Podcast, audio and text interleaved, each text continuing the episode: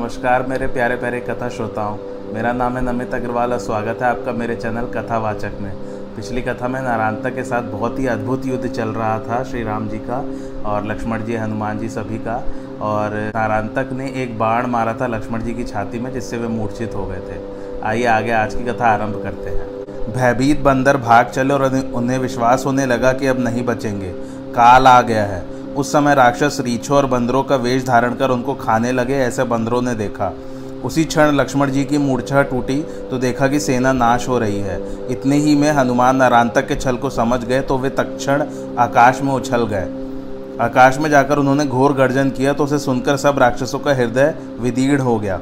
तब उनकी माया को नष्ट करने के लिए लक्ष्मण जी ने बाण छोड़ा तो अपार कपट के किवाड़ खुल गए। नारांतक की माया दूर हो गई तो वह बड़े प्रेम से यज्ञशाला में गया और अपनी विजय के लिए उस यज्ञ की सब सामग्री ढूँढने लगा। तब उसने आसुरी यज्ञ प्रारंभ किया और बलिदान के लिए बहुत से पशु एकत्र किए। इतने में संध्या हो गई और थके सैनिक श्री राम जी का स्मरण करते हुए लौट पड़े। उन सैनिकों के साथ लक्ष्मण जी तुरंत श्री राम जी के चरणों में आकर सिर नवाए। तब परिश्रम से शक्ति छीड़ बंदरों को श्री राम जी ने जो अपनी कृपा दृष्टि से देखा तो उनके कष्ट दूर हो गए। तब श्री राम जी ने लक्ष्मण को हृदय से लगा अपने समीप आसन पर बिठाया और कहा कि अंगद तथा हनुमान के समान भाग्यशाली कोई नहीं है। जामवंत विभीषण, सुग्रीव ये सब प्रसन्नता से रघुनाथ जी के समीप बैठे हैं। लक्ष्मण और विभीषण ने नारायणता की करणी तथा युद्ध की प्रबलता बहुत प्रकार से वर्णन की। शिवजी के प्रताप से इसका प्रताप बहुत है, मरता नहीं, बड़े दुख दिए हैं। यह वचन सुन रघुनाथ जी मुस्काए और बड़े प्रेम से शिवजी के चरित्र वर्णन करने लगे। हे महात्माओं, तुम सब सुनो। हम और शिवजी अलग नहीं हैं। जो भेद मानते हैं, वे अज्ञानी हैं। जो पार्वती सही शिवजी को स्मरण करते हैं, वे मेरे बड़े प्यारे हैं। जो शिवजी का भजन करते हैं, वे मेरा ही भजन करते हैं। मुझसे शिवजी अधिक है।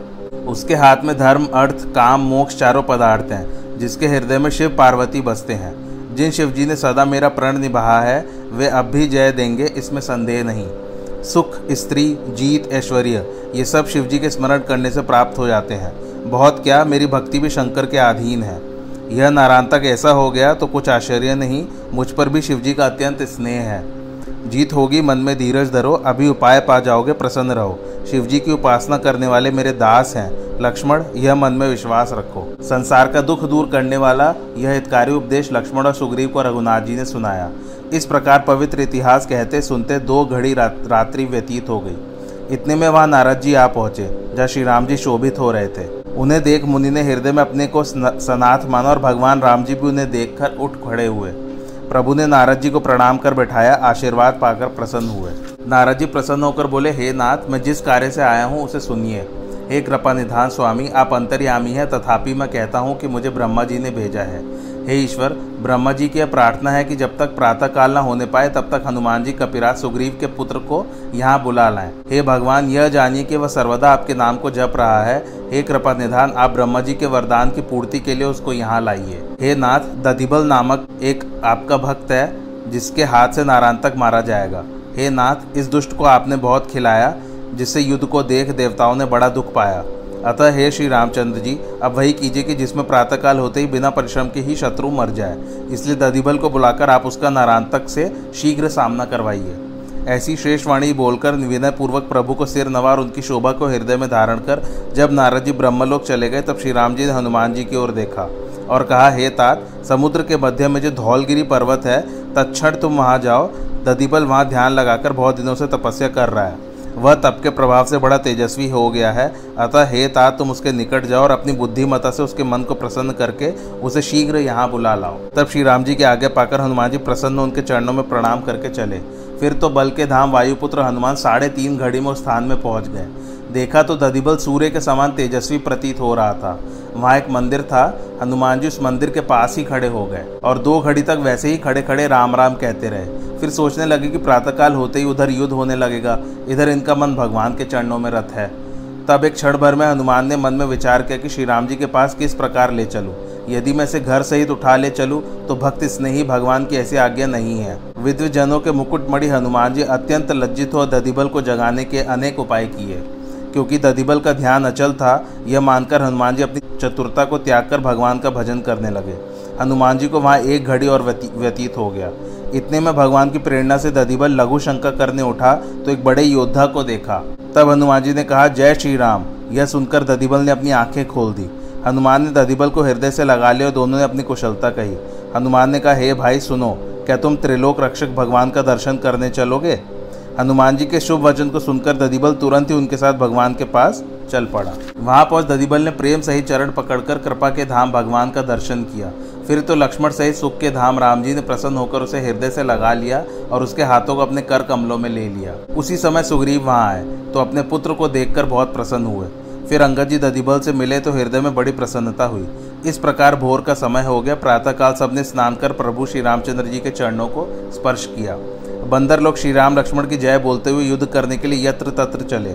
उधर प्रातःकाल हुआ देखकर भयंकर योद्धा नारायण तक भी रथ पर बैठकर युद्ध करने चला। राक्षसों की वीर सेना उसके साथ थी जो बड़े ही भयंकर अस्त्र शस्त्रों को लिए थी, वे मेघ के समान काले राक्षस बड़े क्रोध से संग्राम भूमि में आकर डट गए। तब मायावी नारायण ने अपने शरीर को छिपा लिया और जब श्री राम जी के पास पहुँचे तब प्रकट हो गया। जब ददीबल ने देखा कि यह तो मित्र ही चला आया है, तब हर्षित हो भुजा फैलाकर मिलने दौड़ा। नारायणतक ने गुरु भाई को देखा तो प्रसन्न होकर दोनों एक दूसरे से पूर्ण प्रेम से आकर मिले और परस्पर कुशल पूछा तो दोनों ने अपनी अपनी दशा वर्णन की। सुग्रीव पुत्र अत्यंत चतुर था। नारांतक का उसी के मुख से विख्यात वृतांत सुनकर उसको मित्र जान समझाने लगा।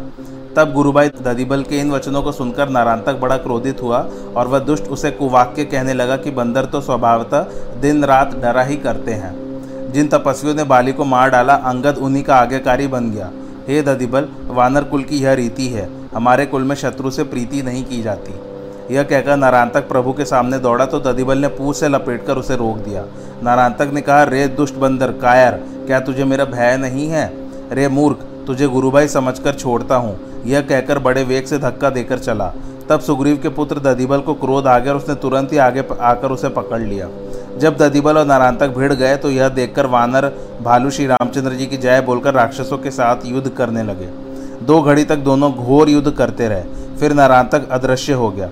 इस प्रकार दोनों वीर श्रमित नहीं हुए और बड़े ही क्रुद्ध हो रहे थे। उधर अपने पुत्र को अकेले युद्ध करते देख सुग्रीव ने पुलकित शरीर हो बड़ी प्रसन्नता से कहा सुग्रीव ने जामवंत को पुकार कर कोमल वचनों से कहा, हे तात, कहो, दधिबल उस राक्षस को कब मार डालेगा?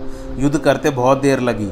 यह सुनकर जामवंत बोले, हृदय में क्षण भर और धैर्य धारण करो। दधिबल को गुरु का आशीर्वाद प्राप्त है। अब वह समय आ गया है जब एक पल भर में ही वह मूर्ख राक्षस मृत्यु को प्राप्त होगा। यह सुनकर सुग्रीव के मन में बड़ी प्रसन्नता हुई और कहा, हे दधिबल, तुम्हारी भुजाओं का बल धन्य है कि तुमने कुशल युद्ध किया।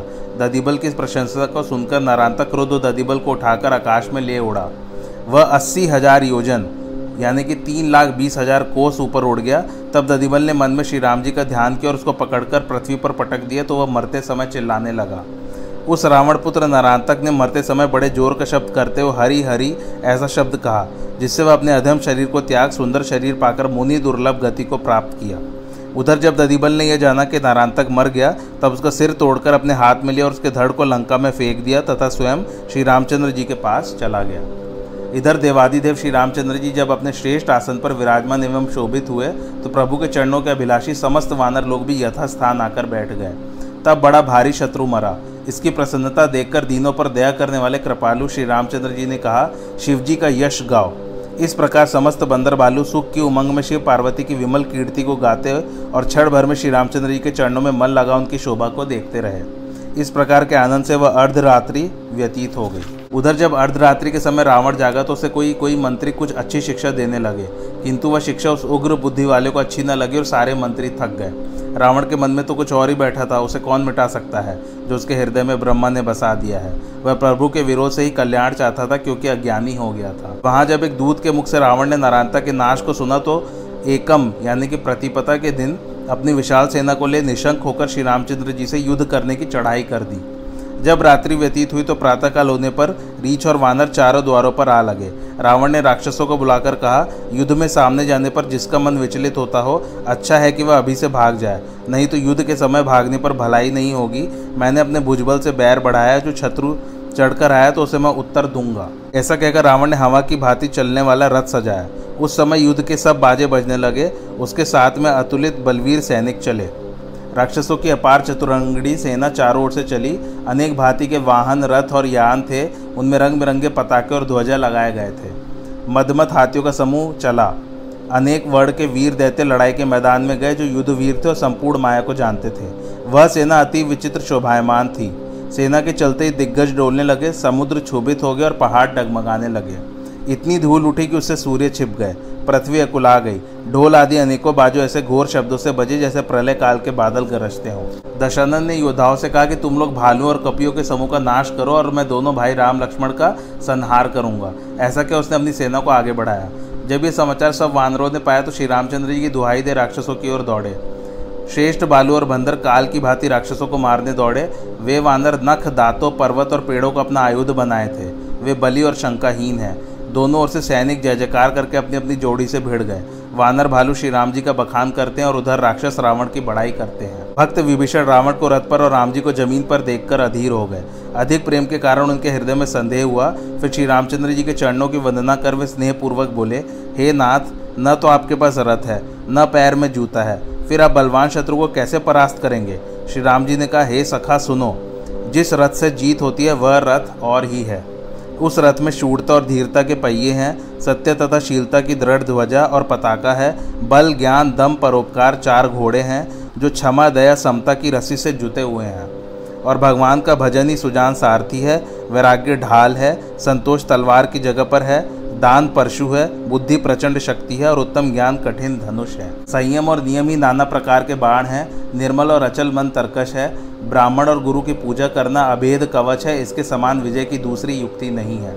हे सखा, ऐसा धर्ममय रथ जिसके पास हो, वह कहीं भी शत्रु से हार नहीं सकता।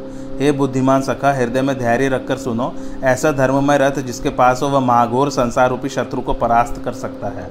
प्रभु की ऐसी वाणी सुनकर विभीषण ने प्रेम पूर्वक भगवान के कमलवत चरणों को पकड़ लिया और समझा कि सुख के समूह श्री राम जी ने मुझे इसी बहाने से उपदेश दिया है। उधर रावण ललकारते और इधर उधर अंगद हनुमान ललकारते हैं। राक्षस और वानर रीछ अपने अपने स्वामी की दुहाई देकर लड़ने लगे। दोनों ओर के योद्धा लड़ाई के रस में डूबे हुए थे, लेकिन बंदर तो श्री राम जी के बल से विजयोन्मुख थे। एक से एक भिड़ते, ललकारते और एक एक राक्षसों को मारकर पृथ्वी पर पटकते हैं। मारते, काटते, धरती पर पटकते और सिर को तोड़कर सिर से ही मारते हैं। पेट को फाड़ते और भुजा को खाड़ते तथा पृथ्वी पर पटक कर नीचे गिरा देते हैं। भालूगढ़ निशाचरों को मारकर पृथ्वी में गाड़ देते हैं और ऊपर से बहुत बालू से ढक देते हैं। वानरवीर बड़ा विकट युद्ध कर रहे थे, मालूम पड़ता था कि अनेक कालदेव क्रुद्ध हो रहे हैं। वानर काल के समान क्रोधित और उनके शरीर से झरने का समान खून झर रहा था। निशाचरों का मर्दन करके बली बानर बादल के समान गरज रहे थे। चपेट कर डांटते हैं, दांतों से काटते हैं और पैरों से मींचते हैं। बानर और बालू जिगाड़ करके छलबल के साथ राक्षसों को मारते, जिससे राक्षसों का दल नष्ट हो जाता था। वानर भी राक्षसों का गाल और पेट फाड़ डालते, मानो नरसिंह भगवान युद्ध क्षेत्र में अनेक रूप धारण कर खेल रहे हैं। मारो, पकड़ो, काटो, पछाड़ो की कठोर ध्वनि आकाश और पृथ्वी पर गूंज रही थी और सब राम जी की जय मानते थे। रावण अपने दल को विचलित देखकर बीसों हाथों में दस धनुष लेकर क्रोधित होकर श्री राम की सेना की ओर चला और राक्षसों को वीरोचित दर्प से ललकार कर वापस लौटने को कहा। अत्यंत क्रोधित रावण वानरी सेना पर टूट पड़ा तो उसके सामने वानर भी हु हु करके चले। हाथों में पहाड़ और वृक्ष लेकर उस पर एक साथ ही डालने लगे। रावण के वज्रवश शरीर पर पहाड़ और वृक्ष पड़कर टुक टुक हो जाते थे, परंतु रावण रथ रोककर एक ही जगह अड़ा रहा, क्योंकि रण दुर्मद रावण बड़े क्रोध से भरा था। रावण वानर योद्धाओं को झपटकर क्रोधवंत होकर मर्दन करने लगा। बहुत से बालू और वानर भाग गए और हे हनुमान, हे अंगद, बचाओ की ध्वनि करने लगे। श्री रामचंद्र जी की वानरी सेना त्राही त्राही कर कहने लगी कि, हे रघुवीर, रक्षा करो रक्षा करो। हे प्रभु, यह दुष्ट काल की भांति हमें खा रहा है। जब उसने देखा कि सब बंदर भाग रहे हैं तो दसों धनुष पर बाढ़ चढ़ाए। रावण ने धनुष पर बाढ़ चढ़ाकर छोड़ना शुरू किया। वे तीर वानरी सेना को ऐसे लगते मानो सर्प उड़ उड़ कर लग रहे हैं। पृथ्वी, आकाश, दिशाएँ और कोड सब जगह बाढ़ ही बाढ़ दृष्टि में आता था। वानर भागने लगे, वानरी सेना में कोलाहल मच गया। भालू आतुर होकर कहते हैं, हे करुणा सिंधु, आरत बंधु श्री रामचंद्र जी, सेवकों की रक्षा कीजिए। तब लक्ष्मण जी वानरी सेना को विचलित देखकर हाथ में धनुष लेकर और कमर में तरकस बांधकर श्री रामचंद्र जी के चरणों में नमस्कार कर कुपित हो चले। लक्ष्मण जी ने कहा, अरे दुष्ट वानर और भालुओं को क्या मारता है? तेरा दुश्मन मैं हूँ। मेरी तरफ़ देख। रावण ने कहा, रे मेरे पुत्र को मारने वाले, मैं तेरी ही खोज में था। आज तुझको मारकर छाती शीतल करूँगा। ऐसा कहकर उसने एक प्रचंड बाढ़ छोड़ा, परंतु लक्ष्मण जी ने एक ही बाढ़ से उसके सैकड़ों टुकड़े कर डाले। रावण ने करोड़ों बाढ़ चलाए, जिन्हें श्री लक्ष्मण जी ने तिल के समान काट काट कर गिरा दिए। फिर लक्ष्मण जी ने बाढ़ छोड़ना प्रारंभ किया और रावण का रथ तोड़कर उसके सारथी को मार डाला। तदंतर उन्होंने रावण के प्रत्येक सिर में सौ सौ बाढ़ मारे। फिर सौ बाढ़ हृदय में मारा, इससे रावण को मूर्छा आ गई और वह बेखबर होकर धरती पर गिर गया। थोड़ी देर के बाद उसकी मूर्छा टूटी तो उसने ब्रह्मा जी की दी हुई सांगी को चला दिया। आज की कथा यही समाप्त होती है। कैसी लगी आप लोग को मेरी कथा, मुझे कमेंट करके ज़रूर बताइए। मेरे चैनल कथावाचक को लाइक, शेयर और सब्सक्राइब ज़रूर कीजिए। थैंक्स फॉर वॉचिंग, धन्यवाद।